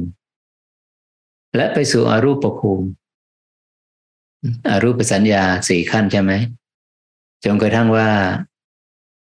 ด้วยองค์ความรู้ด้วยคุณธรรมของบุคคลผู้เข้าถึงแล้วสัญญาและเวทนาที่มันปรุงแต่งจิตมาในกามภูมิรูปภูมิมันได้สิ้นสุดลงมันได้สิ้นสุดลงสัญญาไม่ทำงานอันนั้นไม่ใช่เป็นเพราะความเสื่อมหรือว่าการเปลี่ยนแปลงการเกิดดับของระบบสมองไม่ใช่นะอันนั้นมันเป็นผลลัพธ์จากจิตโดยตรงเลยทีเดียวสมองระบบเซลล์ประสาทในส่วนของความจำนั้นหยุดทำงานสัญญาดับเวทนาดับอะไรวะดับเนี่ยเขาเรียกว่านิโรธหรือนิโรธสัญญาเวทยิตะนิโรธนะอันนี้ก็เป็นสิ่งที่น่าศึกษามากนะอาจารย์คะถ้าเกิดในกรณีเช่นนี้เนี่ยถ้าบุคคลท่านนั้นเนี่ยเข้าไปบรรลุถึงกระบวนการสุดท้ายแล้วมีดำรงชีวิตอยู่มาจนกระบวนการของเซลล์มันเสื่อมคือเป็นอัลไซเมอร์ถ้าสมมุติว่าเกิดกรณีเช่นนี้พระอริยบุคคลท่านนั้นจะเข้าไปเสวยสัญญาเวทยิตานิโรธได้ง่ายกว่าปกติไหมคะไม่ใช่เลยเพราะว่าไอ้กระบวนการตัวเซลล์ที่ช่วยจำเป็นเรื่องที่น่าศึกษามากว่าสัญญาเนี่ยนะผู้ที่จะเข้าไปถึงสภาวะที่ดับสัญญาแบบนั้นจะต้องเห็นการดับของสัญญาไปโดยลำดับไม่ใช่ว่าไปสัญญามันดับไปด้วยเหตุอะไรบางอย่างหากว่าไปเห็นไปอยู่ในสภาวะที่สัญญาไม่ทำงานโดยเป็นเฉพาะเป็นเหตุมีระบบความเสื่อมของเซลล์อะไรเป็นเหตุเนี่ยมันก็ไม่มีที่อ้างอิงนะในพระสูตรไม่มีว่าพระอรหันต์ ได้เข้าไปถึงความเป็นผู้ที่บุคคลผู้เข้าถึงแล้วหลุดพ้นแล้วโดยสมบูรณ์เหมือนกับสมัยก่อนมันเขาจะเรียกโรคอะไรอัลไซเมอร์เนี่ยไม่มีบันทึกไว้นะว่าคือเป็นถ้าสัญญาไม่ทำงานนะพวกเราอย่าลืมนะว่าสัญญาเนี่ยมันเป็นกระบวนการของผัสสะทำทั้งหลายมีผัสสะเป็นแดนเกิดไม่ว่าทำนะจะเป็นกุศลหรืออกุศลหรือว่าเป็นกิริยาจะต้องมีผัสสะเป็นแดนเกิดแล้วมันเกิดอะไรขึ้นนะถ้าว่าสัญญามันดับไปไม่มีบันทึกไว้นะใ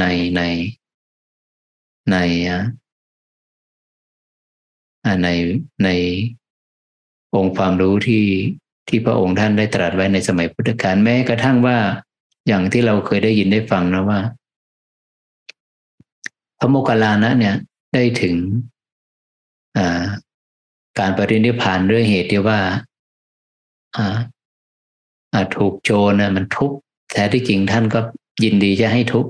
เป็นวิบากกรรมของท่านจนกระดูกแตกละเอียดอะไรเนี่ยเป็น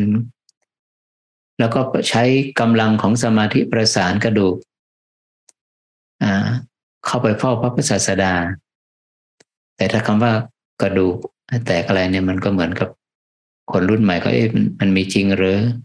แต่อาจจะว่าเป็นแบบว่าเหมือนกับว่าสลบไปอย่างนี้ก็ได้เนาะพอมันก็สลบไปพอฟื้นตัวขึ้นมาอีกหรือว่าเข้ากำลังสมาธิได้ข่มด้วยอำนาจของฌานจิตก็สามารถข้ามพ้นหรือว่าทำทุกขเวทนานั้นให้ดับไปได้นะพอกลับมาก็มาเฝ้าทูลขอปรินิพพานจากพระพุทธเจ้านั่นหมายถึงอะไรนั่นหมายถึงสัญญาไม่ดับไปพร้อมกับไม่ดับไปตามไอ้กลไกของไอ้การกระทบกระเทือนจากอุบัติเหตุนะจากการที่ถูกกระทำถึงโจรทุบนะยังมีสัญญาอยู่ยังใช้สัญญานั้นอยู่เข้าไปมีบทบาทในการที่ว่าจะเข้าไปเฝ้าทูลพระพุทธเจ้าเพื่อปรินิพพานนะทูลปรินิพพานก็น่าศึกษาเราศึกษากันต่อไปนะว่าพระอาจารย์ก็จะศึกษาตัวเองเหมือนกันว่าระดับที่ว่าความเสื่อมของเซลล์สมองอะไรมันเป็นยังไงพระอาจารย์ก็จะเอาตัวเองเป็นธรรมะเป็นตัววิจัยด้วยนะใช่นะก็พวกเราก็ติดตามดูนะคนอนุชนรุ่นหลังนะใครที่มีอายุมากกว่า30ปีก็คงไม่ได้เห็นมั้งแต่ว่าพระอาจารย์ค่ะคำอธิบายของพระอาจารย์ก็ค่อนข้างจะชัดเจนนะว่าถ้าเกิดสัญญาบกพร่องหรือสัญญาวิปราสกระบวนการผัสสะมันไม่เป็นไปตามปกติแล้วที่พระอาจารย์อธิบายเรื่องอนุบุพพวิหาร9กระบวนการมันก็คงต้องเป็นไปตามคันลองต้องค่ะก็ค่อนข้างชัดเจนกล่าวขอบคุณนะพระอาจารย์คำถามดีมากเลยสาธุ